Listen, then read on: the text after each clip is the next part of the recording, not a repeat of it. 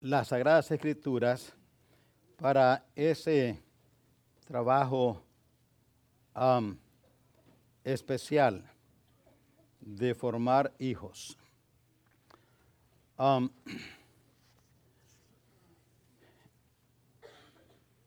empezamos nuestra serie en Génesis capítulo 2. Um, ahora estamos en esta sección que le hemos titulado Principios para la felicidad familiar. Principios bíblicos para la felicidad familiar. No todas las familias cristianas son felices. No todas. No, todos los, no todas las parejas cristianas casadas son felices. Hay muchas parejas cristianas que no son felices y son cristianos. Hay muchos padres cristianos que no son felices con sus hijos, su hogar, su familia. Y nos pareciera que no debiera de ser así, y en verdad no debiera de ser así. Pero así es. Y ¿por qué se debe eso? ¿A qué se debe esto? ¿Qué es lo que resulta, produce esa condición en las familias? Yo no creo que los padres cristianos cuyos hijos no son salvos son felices. Yo no creo que padres cristianos cuyos hijos no son salvos son felices. Yo creo que no. ¿Por qué ese? Usted puede ser feliz sabiendo que si su hijo o su hija muere, iría al infierno por toda la eternidad, al lago de fuego.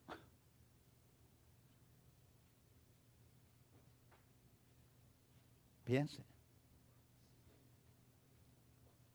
Usted se acuesta a dormir con toda felicidad y dice, bueno, si mi hijo se muere hoy, bueno, se ve al infierno, que lo lleve el diablo. No. Yo creo que es una razón para nosotros estar en constante clamor y llanto delante del Señor. Mis hijos no son salvos. Y si se mueren, van al infierno. ¿Se puede ser feliz bajo esas circunstancias?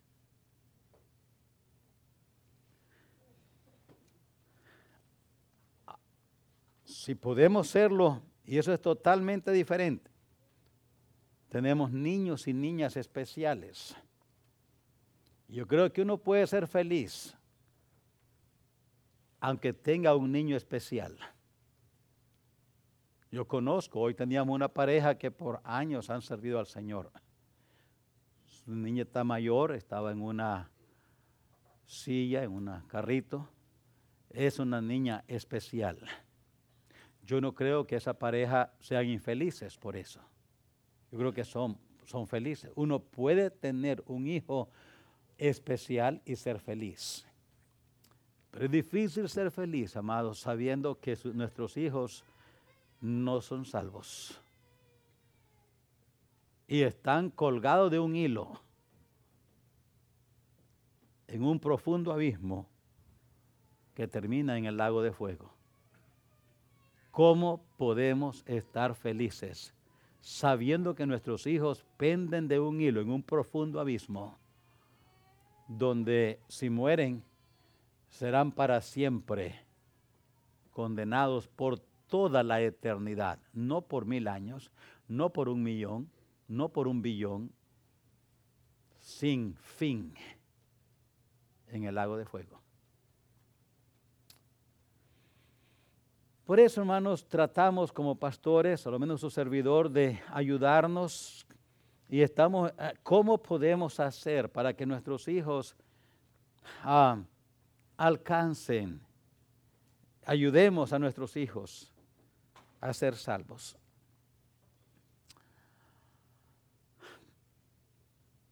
Creo que hoy es más difícil crear hijos que cuando nosotros creamos los nuestros. Creo firmemente que mi esposa y yo y los que tenemos hijos en esa edad, no fue tan difícil crearlos. No fue tan difícil como les es a ellos crear a sus hijos. ¿Estamos de acuerdo? No es igual. No es igual. Ahora quiero que entiendan esto. Si criar a sus hijos ahora es más difícil que 40 años atrás o 30 años atrás, mi pregunta, ¿hay que trabajar más que lo que trabajamos nosotros o menos? Más.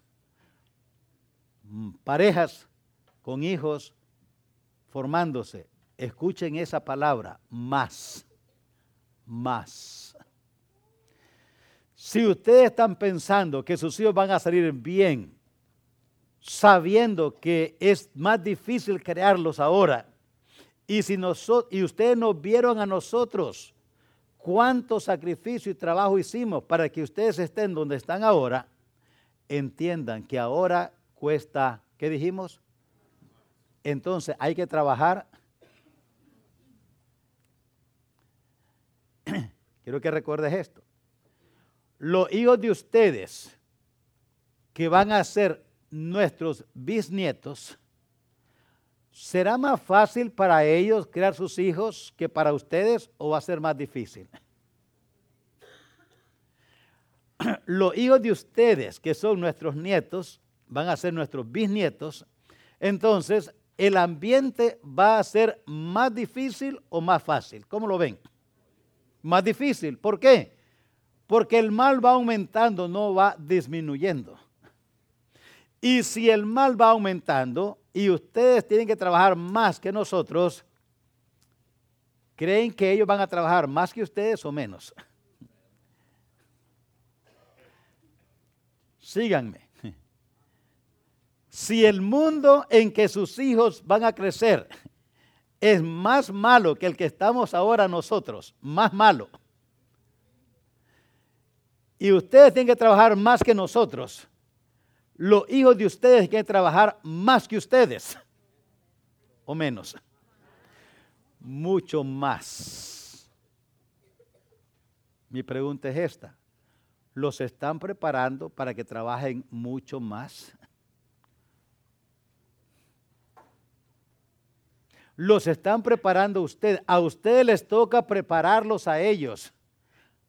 Nosotros hicimos nuestro trabajo o intentamos. Logramos llevarlos a ustedes hasta donde están. Ahora ustedes tienen que trabajar más para llevar a ustedes, a sus hijos, a donde nosotros los llevamos a ustedes en la vida cristiana. Ahora, los hijos de ustedes van a tener que trabajar mucho más que ustedes para llevar a sus hijos a una vida cristiana a donde están ustedes. Y la pregunta es, ¿los estamos preparando para eso? Por eso es muy importante entender los preceptos de Dios para ayudarles. En la última clase, el último eh, mensaje, nos quedamos en cómo enseñamos a los hijos a obedecer. Creo que los padres que logran ayudar a enseñar a sus hijos a obedecer han logrado una gran parte de la batalla ya la ganaron. Ya la ganaron. ¿Cómo enseñamos a los hijos a obedecer? Les dije que recordaran tres palabras y se las puse allí. Restricción, motivación y consistencia. Quiero explicarlas un poco más para avanzar a otro, antes de avanzar a otro punto. Yo estoy, y hermanos, yo estoy consciente, muy especialmente ustedes jóvenes que vienen y que van a casarse en estos próximos años, de aquí a cinco años, una gran mayoría de los jóvenes aquí solteros van a estar casados y quizás con hijos. Yo sé que ustedes tienen la opción de crear a sus hijos como ustedes quieran. Nadie puede obligarte a criarlos de otra manera. Yo no estoy aquí tratando de obligarte a criar a tus hijos como yo digo.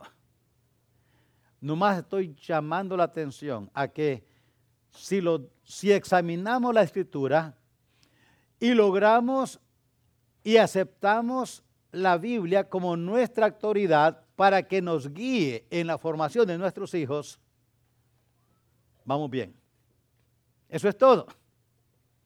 Ya hemos visto quién estableció la familia. La familia fue básicamente la primera institución que Dios estableció en el planeta. Dios estableció tres instituciones, tres. La familia es la primera, el gobierno es el segundo y la iglesia es la tercera. Y eso es todo lo que Dios instituyó. Tres organizaciones o instituciones. Tres. La familia es la más, es la más antigua y es la más determinante. Porque si hay una buena familia, hay un buen gobierno. Y si hay una buena familia, hay una buena iglesia. Porque las familias tienden a marcar el tipo de gobierno y el tipo de iglesia que luego se forman. Entonces, ¿qué ha hecho el diablo? El diablo ha querido hacer triple out en una, en una sola movida. Él ha atacado la familia. Porque sabe, si él logra destruir eh, debilitar la familia, ha logrado corromper el gobierno, debilitar la sociedad y la iglesia. Es imposible tener iglesias fuertes con débiles familias. Es imposible. Es imposible tener un buen gobernante que surge de una mala familia. Es imposible. Puedo mostrarles con nombre y apellido gobernantes en este país que vinieron de hogares destruidos y ¿saben quién pagó su mala formación? aquí nosotros. Porque cuando un gobernante malo, cuando un gobierno, cuando el impío gobierna, el pueblo sufre. Por eso, hermanos, especialmente ustedes matrimonios jóvenes, yo sé que algunos ya estamos en la segunda vuelta. Ya realmente no podemos regresar el tiempo. Sin embargo, algo podemos hacer, a lo menos podemos orar con mejor discernimiento. De, de, nuevo le vuelvo a decir, yo no estoy imponiendo un sistema, estoy nomás enseñando lo que la Biblia dice.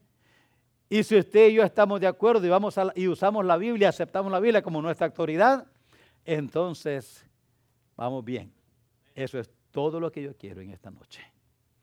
Usted puede irse por donde quiera, pero hay un camino que Dios señaló. Y si vamos en ese camino, vamos bien. ¿Cómo les enseñamos a los hijos a obedecer? Les dije, ten en mente esas tres palabras, restricción. La palabra restricción es enseñarles a nuestros hijos sus límites. Enseñarles sus límites. ¿Saben que Dios puso límites al hombre aún antes que el hombre pecara? Antes que el hombre pecara, en Génesis capítulo 2 y verso 16, Dios le puso límites al hombre y no había pecado. No.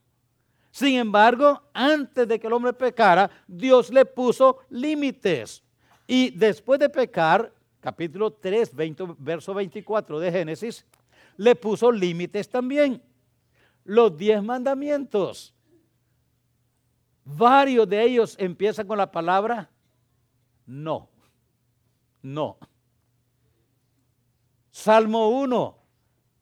¿Lo recuerdan? Bien, bienaventurado el varón que no. Y ahí van a ver ustedes varios no, no, no, no. Así es que restricción, estoy diciendo, les enseñamos a nuestros hijos los límites que nosotros pusimos. Nosotros pusimos esos límites y les enseñamos en la restricción a decir y a, aprender. No, les enseñamos las consecuencias al traspasar los límites. Eso lo hizo Dios también. Éxodo 19, 21. En Éxodo 19, 21, Dios le dijo a Moisés, diré al pueblo que no traspases el límite que le puse, porque si traspasa de ellos van a morir. Dios le señaló las consecuencias por traspasar los límites. En la restricción les enseñamos a los hijos no solamente los límites, pero también las consecuencias por traspasar los límites. Hay consecuencias. Por supuesto, con la edad va a cambiar el método y las consecuencias. Obviamente va a cambiar para un niño de meses, un no, no, es suficiente. Un pequeño pau, pau, suficiente. Ya, ya sabe. Al ir creciendo un poco más, dice la Biblia, es necesario usar la vara la vara. No un garrote, no estoy hablando de eso, ah, por favor entendamos. Ahora, las cambia el método conforme él va creciendo y también las consecuencias cambian, porque va creciendo. Ahora vamos ajustando el eh, ajustando las consecuencias y ajustando el método. Porque la edad lo permite. Nunca perdamos el control. Nunca perdamos el control. Quiero que entendamos, hermanos, que los niños confían más en padres que tienen autocontrol. Los niños confían más en sus padres cuando ven que sus padres están calmados, tranquilos, pero firmes. Estamos empezando nuestra vida, nuestra carrera de familia y Estábamos en Georgia todavía, nada más teníamos dos, el mayor y el segundo. El segundo estaba todavía en su camita allí de, acostarse para, este, de silla. Y lo teníamos comiendo allí, mi esposa había llegado rapidito, estábamos comiendo y de repente él se pegó un brinco y en el brinco cayó hasta el piso. Pues a correr al hospital en ese momento, porque se dio un guasmazo en el cemento, bien pegado. Más que cuando llegamos estaba él llorando y mi esposa llorando y todos asustados. Y mi esposa, la el, mm, el doctor mira a mi esposa y le dice, señora, cálmese. Si usted se calma, el niño se va a calmar también. Y se calmó ella, se calmó el niño. Transmitimos confianza a los niños cuando ven a nosotros calmos. Cuando vamos a disciplinar, no tiene que andar pegando gritos y gritos y gritos. No, con solo hablar es suficiente. Le dije la palabra motivo. Entonces, restricción me refiero a eso. Hay que enseñar a nuestros hijos cuáles son los límites, cuáles son las consecuencias por traspasar ese límite. Y hay que usar el método correcto y también explicarles por qué esos no. Le dije que hay que tener motivación.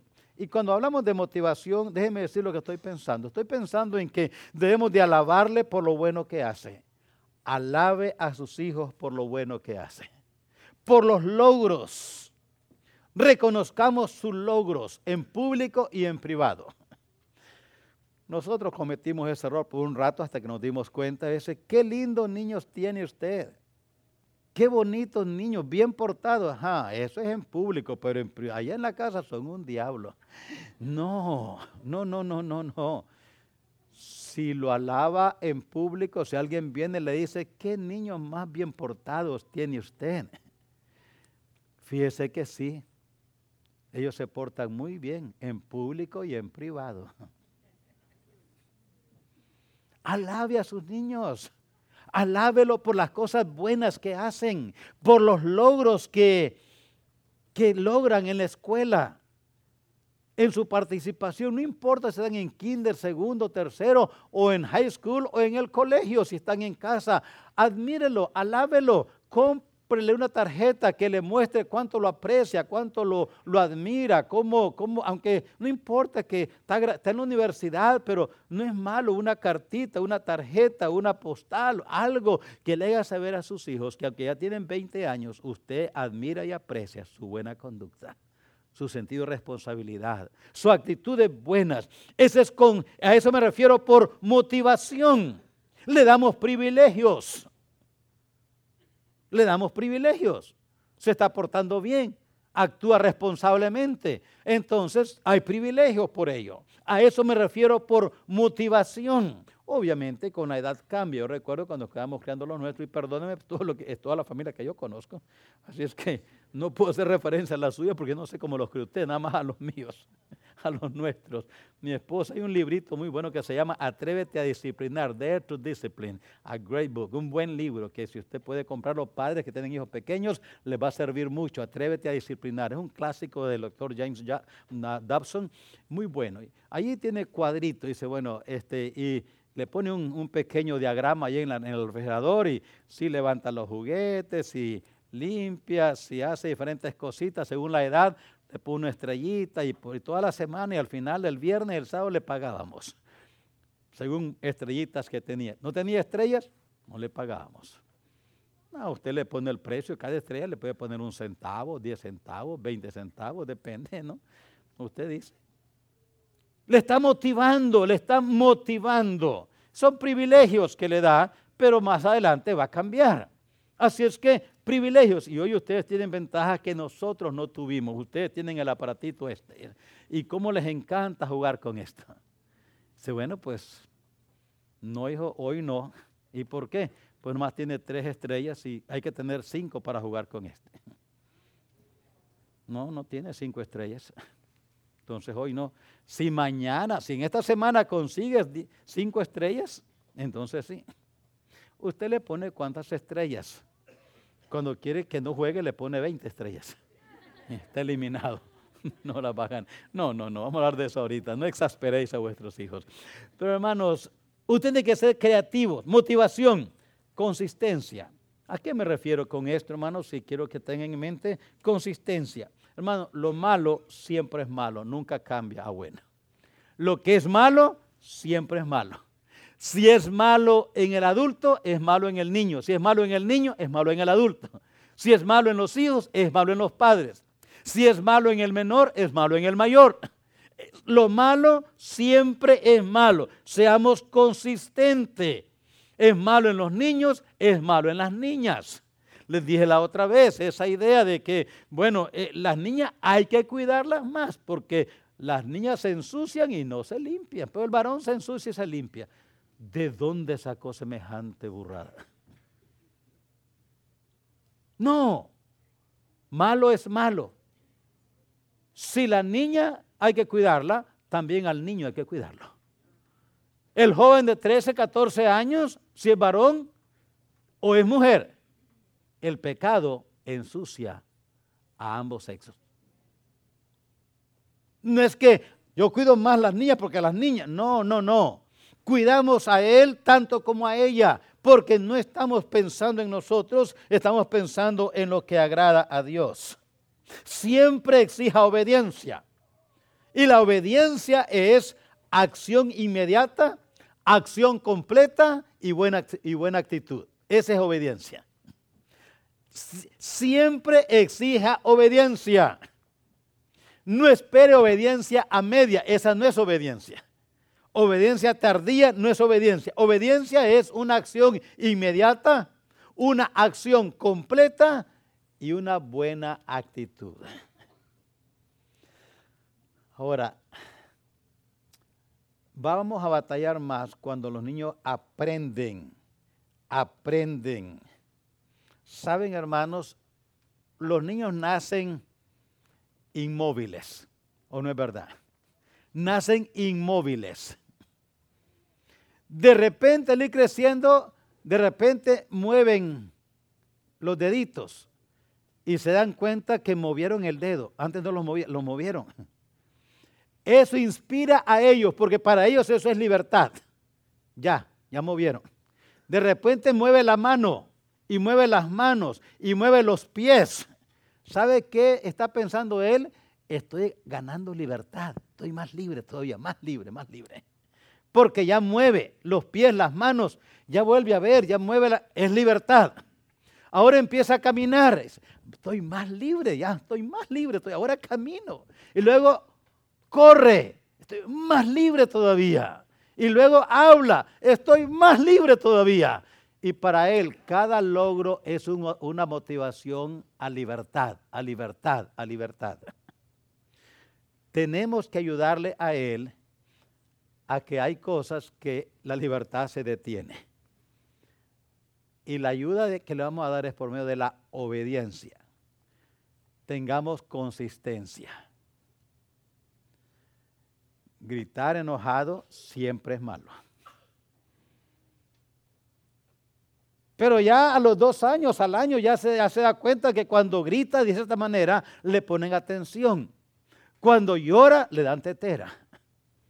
Entonces, quiere comer, grita. No le dan lo que pide, grita. Hay que enseñarle que no. Y ser consistente, no. Cada vez que grites, no te doy leche.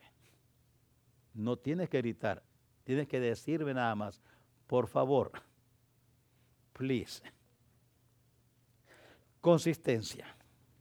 Ahora, hermanos, yo quiero dejarles este pensamiento, que es la última práctica o principios para la felicidad. Colosenses 3:21. Colosenses 3:21. Yo espero que recuerde estas tres palabras y trate de implementarlas en, sus, en la creación de sus hijos, en la crianza de sus hijos lo mejor que pueda. Pero vaya ahora a Colosenses capítulo 3 y el verso 21. Note lo que dice, es pasaje conocido, pero quiero expanderlo un poco más. Padres, no exasperéis a vuestros hijos para que no se desalienten. No exasperéis a vuestros hijos para que no se desalienten. Claro, la pregunta es cómo exasperamos a nuestros hijos. Uno, con nuestras acciones. Con nuestras acciones. Con nuestras acciones no debemos de estimular, agitar, provocar a nuestros hijos a sentir y vivir el desaliento con nuestras acciones no debemos de estimular, agitar, provocar a nuestros hijos a sentir y vivir el desaliento. Exasperar es irritar, es irritar una parte del cuerpo dolorida. Esa es la idea. Exasperar es, es, es básicamente es irritar una parte del cuerpo que ya está adolorida. Entonces, padres, no importa la edad que nuestros hijos tengan, puede ser que tengan un año o puede ser que tengan 25 años. No importa la edad que tengan, nosotros podemos exasperar a nuestros hijos. ¿Cómo los exasperamos? Cuando irritamos, cuando les estimulamos a airarse, a enojarse, a, provocar eh, estrés. La palabra estrés es cuando le, le, amarran un mecate a uno del cuello y hay dos puntas. Y uno tira para un lado y el oro tira para otro lado. ¿Y qué pasa con el que está en medio del mecate? Se está ahogando, pero no puede zafarse. Eso es estrés. No exasperemos a nuestros hijos, no les provoquemos. Exasperar es provocarlos a reaccionar de una manera negativa. Exasperar es provocarlos a reaccionar de una manera negativa, no necesariamente enojados, no necesariamente con enojo, pero irles formando y sembrando ideas en ellos que les va a llevar a actuar de una manera contraria a la instrucción divina. Otra vez, con nuestra exasperación. ¿Qué es lo que estamos haciendo? Exasperarlo es no enojarlo nada más. Porque con nuestra actitud, con nuestras acciones, podemos estimularlo a agitarse, a provocar a nuestros hijos, a sentirse y vivir el desaliento. Por eso, no les provoquemos, no los exasperemos. ¿Y cómo los exasperamos? Cuando con nuestras acciones estamos sembrando en ellos una idea que les va a llevar a tener una actitud contraria a la voluntad de Dios. Tengamos cuidado, tengamos cuidado.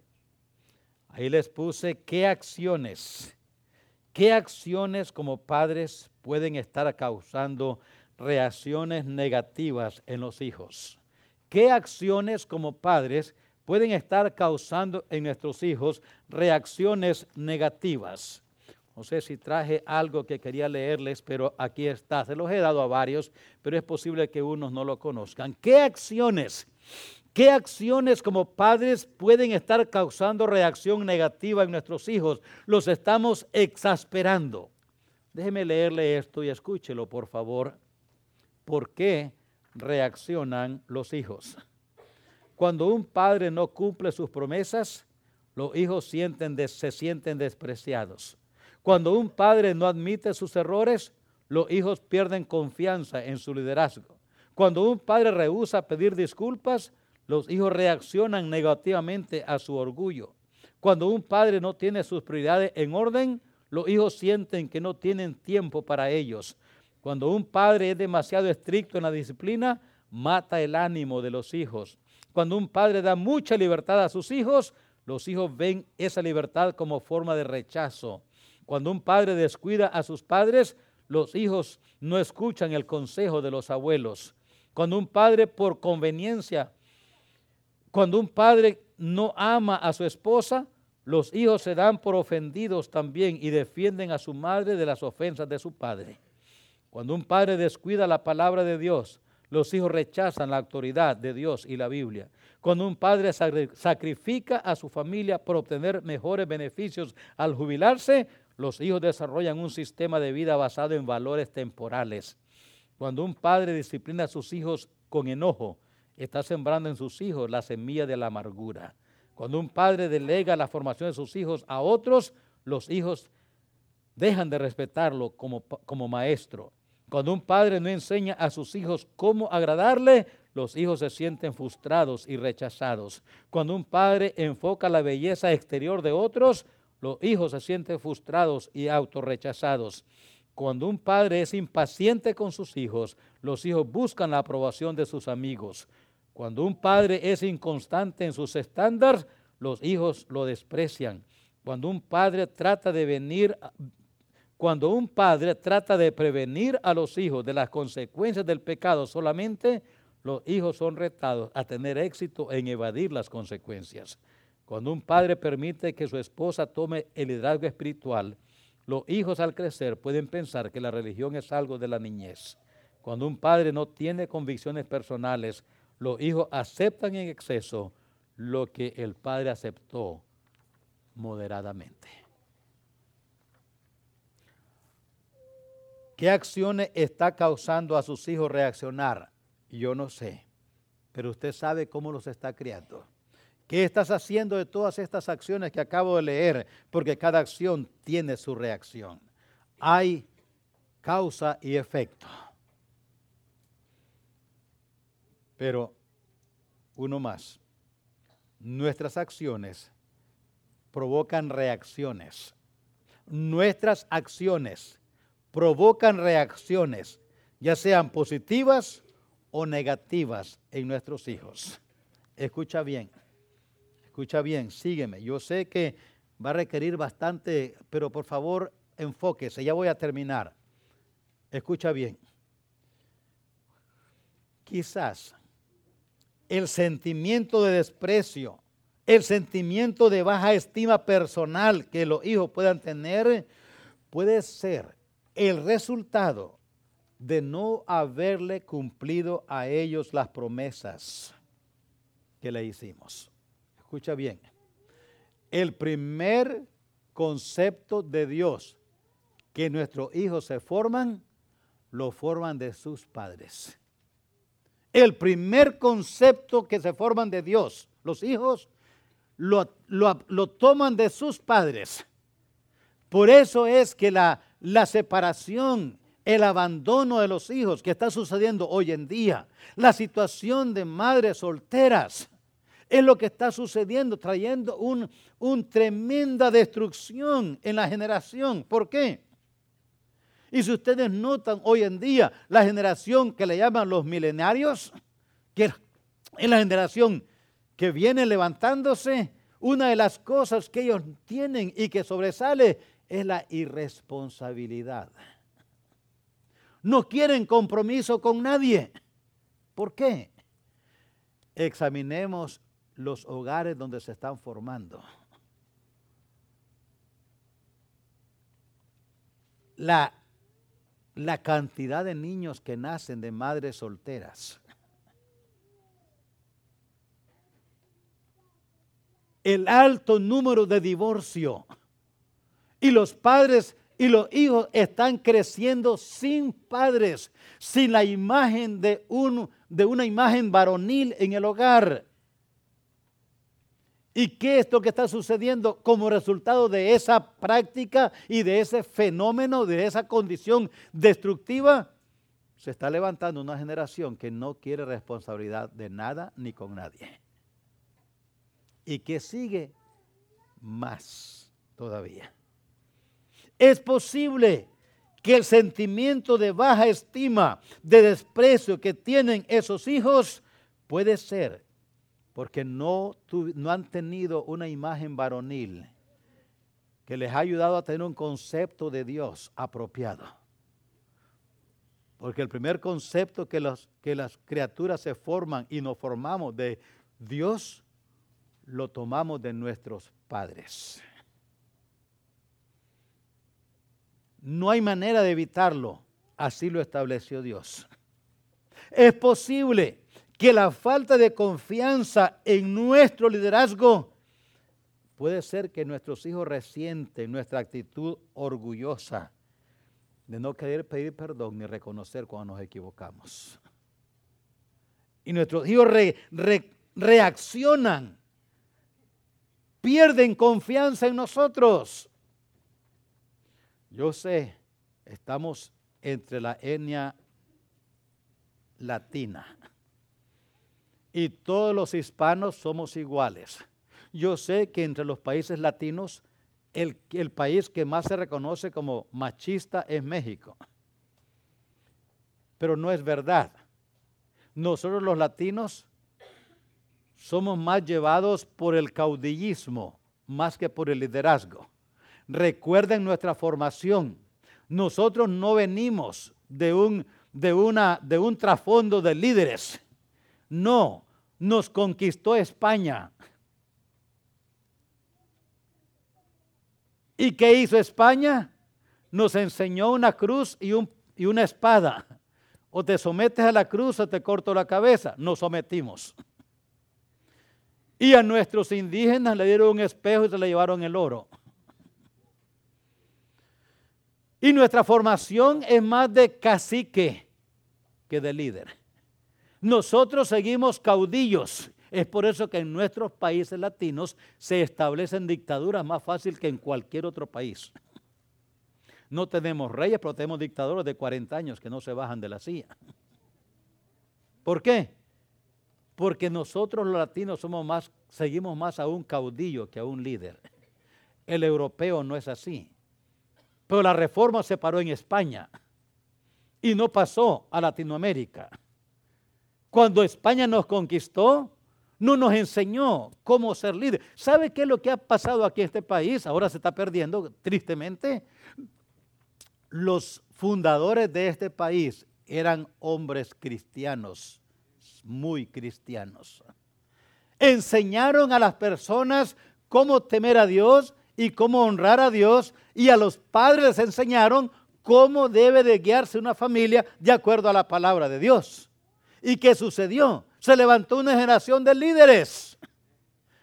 Pero nosotros no venimos de ese trasfondo. Nosotros venimos del trasfondo de cacique, donde el cacique tenía su tribu y él mandaba, hacía como quería y no le tomaba en cuenta si tenía 10 mujeres o 3 mujeres o más. ¿Y qué pasó? Siempre se conoce, usted lea todo, cualquier libro de sociología y le va a ver, la mujer hispana es la mujer más sufrida que hay, aparte de las musulmanas. Aguanta y aguanta y aguanta. No es así la europea. Nosotros, por lo tanto, necesitamos entender que cuando nos equivocamos, en vez de tener la idea, si le pido perdón, este muchacho va a desconfiar de mí. Entonces, mejor nos aferramos a nuestro machismo y le decimos, y es que yo mando y aquí se hace lo que yo digo porque yo mando. Dice, pero la regó, pero usted hizo mal. Es calladito, él está en silencio, pero, pero usted hizo mal. No, yo siempre estoy bien, bien atravesado.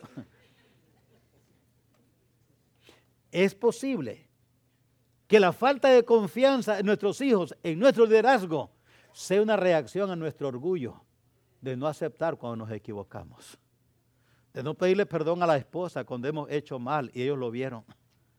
Cuando, sabe, cuando ellos saben que nos equivocamos, pero tenemos la idea, no, no, no, si le pido perdón y acepto que me equivoqué, va a desconfiar de mí.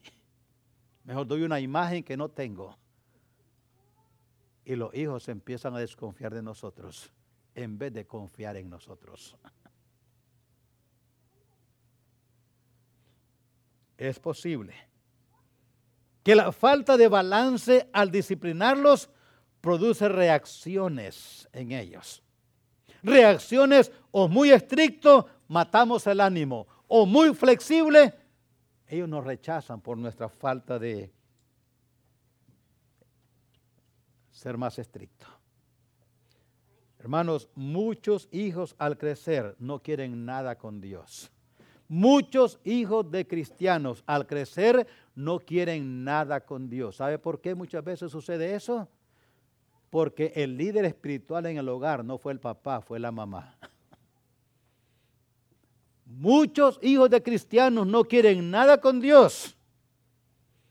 Y puede ser, no siempre, pero puede ser en la mayoría de los casos así es. Ellos no vieron a un padre líder espiritual que leía, que oraba, que leía la palabra, que oraba, que era el primero en estar en la casa listando todo y preparando todo para llegar temprano a la, iglesia. No vieron un padre que estaba activo en todo en la iglesia, envolviéndose en trabajos y servicios y viviendo para Dios, pero vieron una madre sufrida que les dijo, vámonos hijos, ay dejen a papá, este está cansado. Ay déjenos, vámonos nosotros a la iglesia. No, no, ay dejen, papá está cansado ahora. Dijo, no, no, no lo molesten. Y ellos vieron eso. Y tomó la idea. Tomaron esa idea. Yo no quiero un Dios así. Eso es importante para nosotros, por eso es tener, entender esto. La razón por qué nuestros hijos no responden muchas veces a las cosas de Dios es porque nunca vieron un varón que se levantó temprano, no solamente para trabajar, sino para leer, orar y hacerse responsable de lo que pasaba en la casa. Responsable. Hermanos, ¿Cómo sabemos quién es el que decide las cosas? ¿Quién es el líder en la casa? ¿Cómo sabemos? Muchas veces nuestros hijos, en vez de preguntar, le decimos, papá, viene y dice, papá, ¿puedo hacer esto, papá? Pregúntale a tu mamá. Dice, papá, quiero ir a hacer y hacer, pregúntale a tu mamá. Y poco a poco ellos van aprendiendo, ah, ya sé quién manda aquí.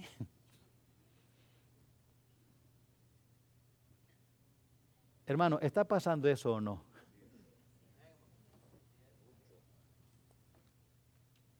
¿Y dónde está el líder?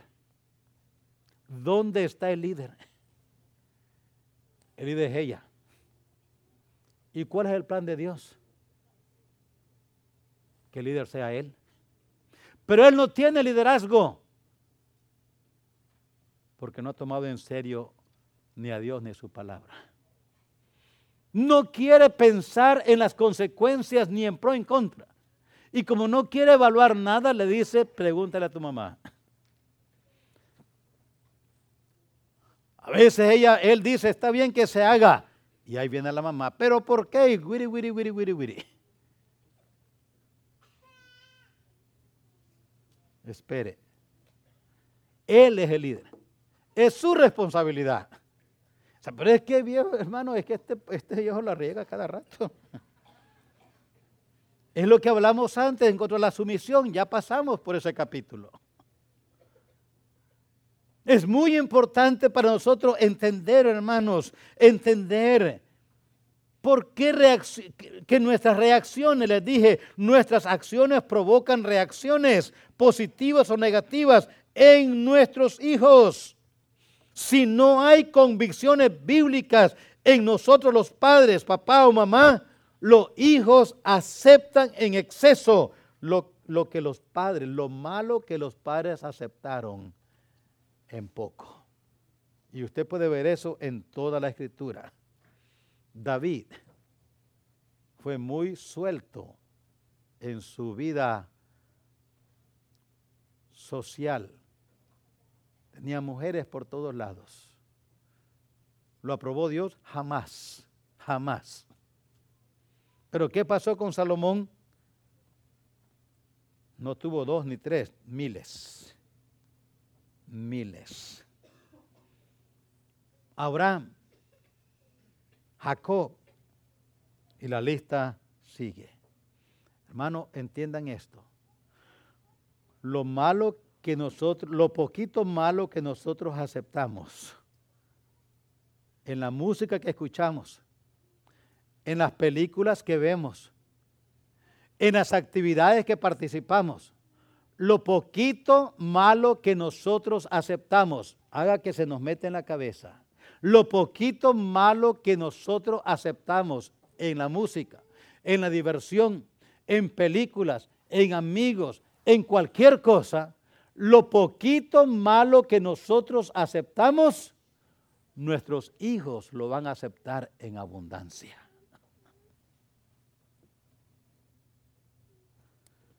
nuestras acciones como padres provocan reacciones en nuestros hijos. Reacciones. Hermanos, concluyo. Hay hijos fracasados. Sí, hay hijos fracasados porque ellos se rebelaron contra Dios. Los padres les enseñaron, dieron buenos ejemplos, les explicaron, les guiaron con la palabra de Dios, pero ellos se rebelaron a todo lo que sus padres les enseñaron. Yo estoy total y completamente consciente en ello. Dios nos crió con el libre albedrío. Escuche bien. Es posible que a pesar de todo lo que les enseñamos a nuestros hijos, del ejemplo que les dimos, la enseñanza que les enseñamos, la vida piadosa que vivimos ante ellos, todavía ellos decidan rebelarse contra Dios.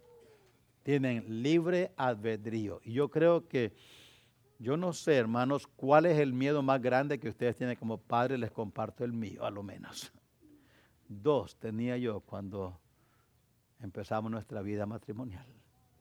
Uno, le digo la verdad, oraba y oraba que nunca me naciera un niño especial. Me nacieron cuatro, no. No. Oraba y lloraba, honestamente. Oraba y lloraba, honestamente. Señor, ayúdame. Si me nace un niño especial, Señor, dame las fuerzas, dame la gracia, porque ahorita yo no la tengo. Lloraba por eso. La otra cosa, porque lloraba, Señor, yo quiero que tan pronto pueda, tan pronto mis hijos entiendan el bien y el mal, que se entreguen a ti, que sean salvos. Yo no puedo dormir sabiendo que ellos se van a ir al infierno. No puedo, Señor, no puedo. Antes que ellos tengan capacidad de irse al infierno, ayúdame a ganarlos para ti. Que sean salvos. Ya sea que yo los gane o que alguien más, pero que sean salvos, Señor, que sean salvos, que sean salvos. No puedo vivir, no puedo dormir, no puedo gozar de nada hasta que sepa que ellos en verdad son salvos.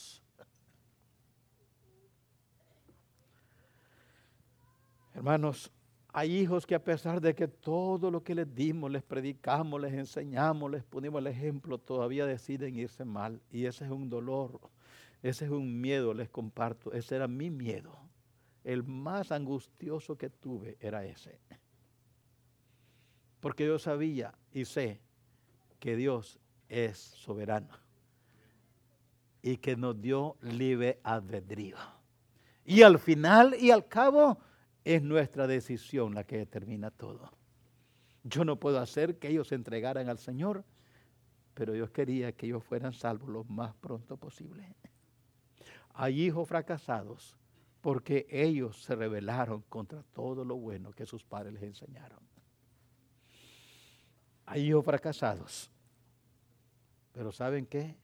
Hay hijos fracasados porque sus padres les, les ayudaron a fracasar. Yo no estoy aquí creando un sentido de culpa contra ustedes. No. Estoy más bien queriendo prevenir a ustedes que tienen hijos pequeños y aún a ustedes que tienen hijos mayor de edad y que aún no andan en los caminos de Dios.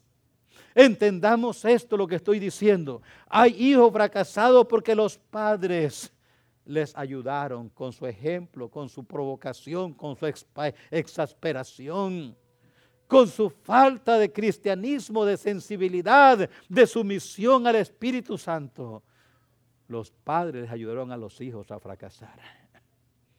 Y los hijos están fracasados porque los padres que tuvieron cristianos no les ayudaron a entender y a saber, a conocer cómo pudieran evitar fracasar. Por eso, hermanos, los padres debemos de ser sumisos al Espíritu Santo. Los padres, eh, hermanos, yo no sé qué más decirles. No hay secretos que revelar. La única cosa que va a ayudarles a ustedes a ser buenos padres y a nosotros es que seamos padres sensibles a la voz del Espíritu Santo. Y Él en verdad nos habla. El Espíritu Santo habla. Por seguro habla. La manera como podemos, no hay secretos que revelar. Simplemente aprendamos a ser sumisos a este precioso y sagrado y bendito libro leámoslo, conozcámoslo, vivámoslo y luego seamos sumisos a la voz que viene cuando leemos este precioso libro. Es la voz del Espíritu. Seamos sumisos, seamos sensibles, mantengamos una vida limpia, porque una vida limpia es una vida llena del Espíritu Santo. Aprendamos a negarnos a nosotros mismos, a tomar la cruz cada día y negarnos a nosotros mismos para que Dios controle nuestra vida para que podamos transmitir a esos hijos y a esas hijas la guianza que Dios quiere darles a través de nosotros. Maridos amorosos, esposas sumisas, hijos obedientes, padres diligentes, produce una verdadera felicidad en la familia, por seguro.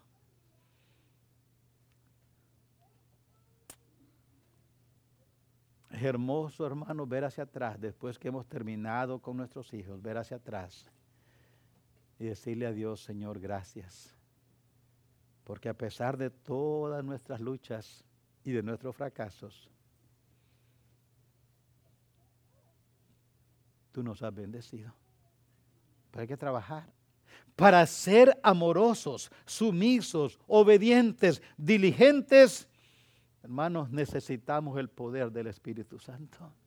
Necesitamos el poder del Espíritu Santo.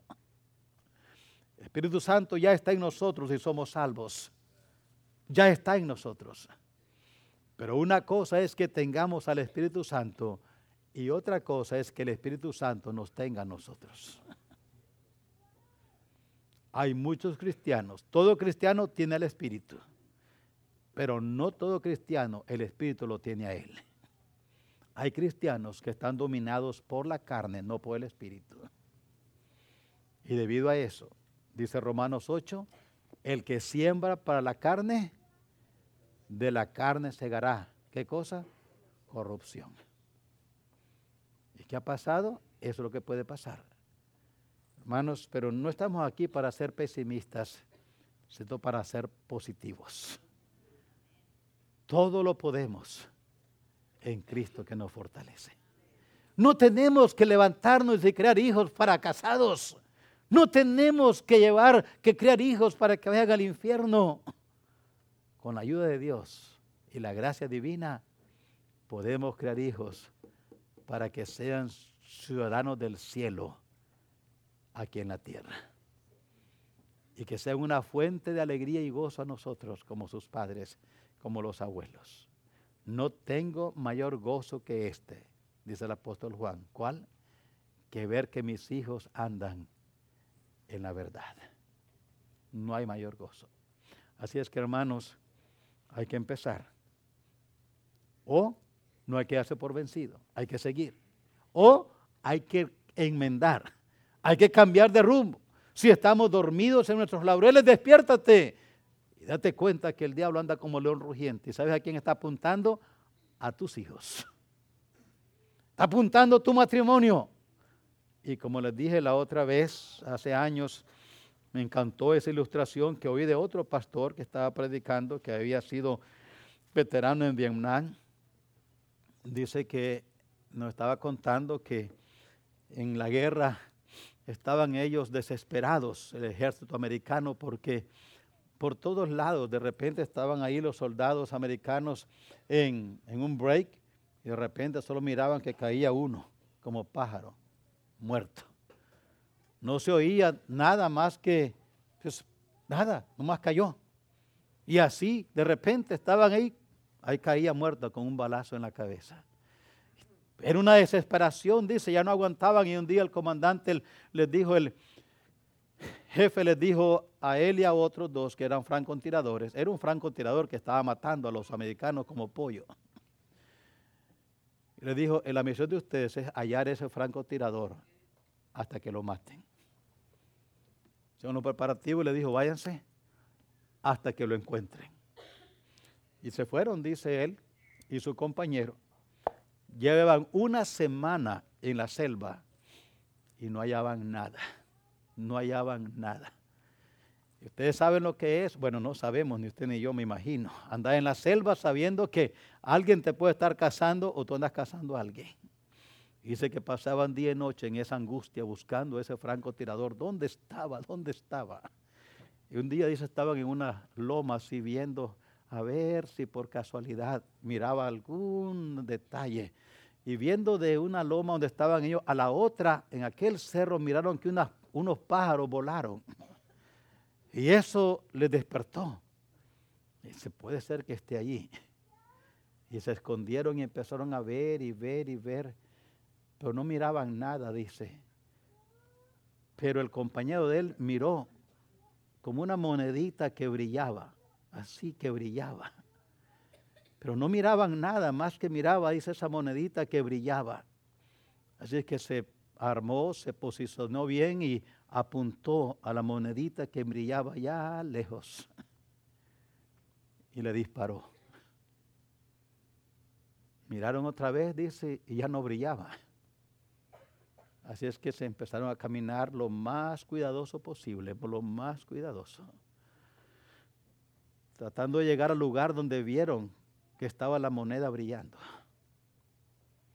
Cuando llegaron, dice, los dos se sentaron de desmayo casi cuando vieron lo que, lo que estaba allí. Lo que estaba allí, dice, es el francotirador con el telescopio directamente a él destruido totalmente. Totalmente. Lo que ellos miraron, lo que su compañero miró, era el brillo del telescopio del otro francotirador que ya los había visto a ellos y los estaba apuntando. Los estaba apuntando. Ya los había visto a ellos. Y lo único que los salvó, dice, es que el amigo de él tiró primero. Y le pegó exactamente al telescopio y por supuesto al chinito. Lo mataron. Todo lo que salvó es que el amigo de él disparó primero. De otra manera dijo, mi amigo hubiera muerto y probablemente yo también. ¿Saben, padres? El diablo nos tiene en su telescopio. Ya nos está viendo. Es asunto quién va a disparar primero. Si seguimos allí con los brazos caídos como que no hay diablo, el diablo se va a llevar a nuestros descendientes y los va a arruinar para siempre. Es asunto quién va a disparar primero. Piensa. Dios nos ayude. Oremos. Padre,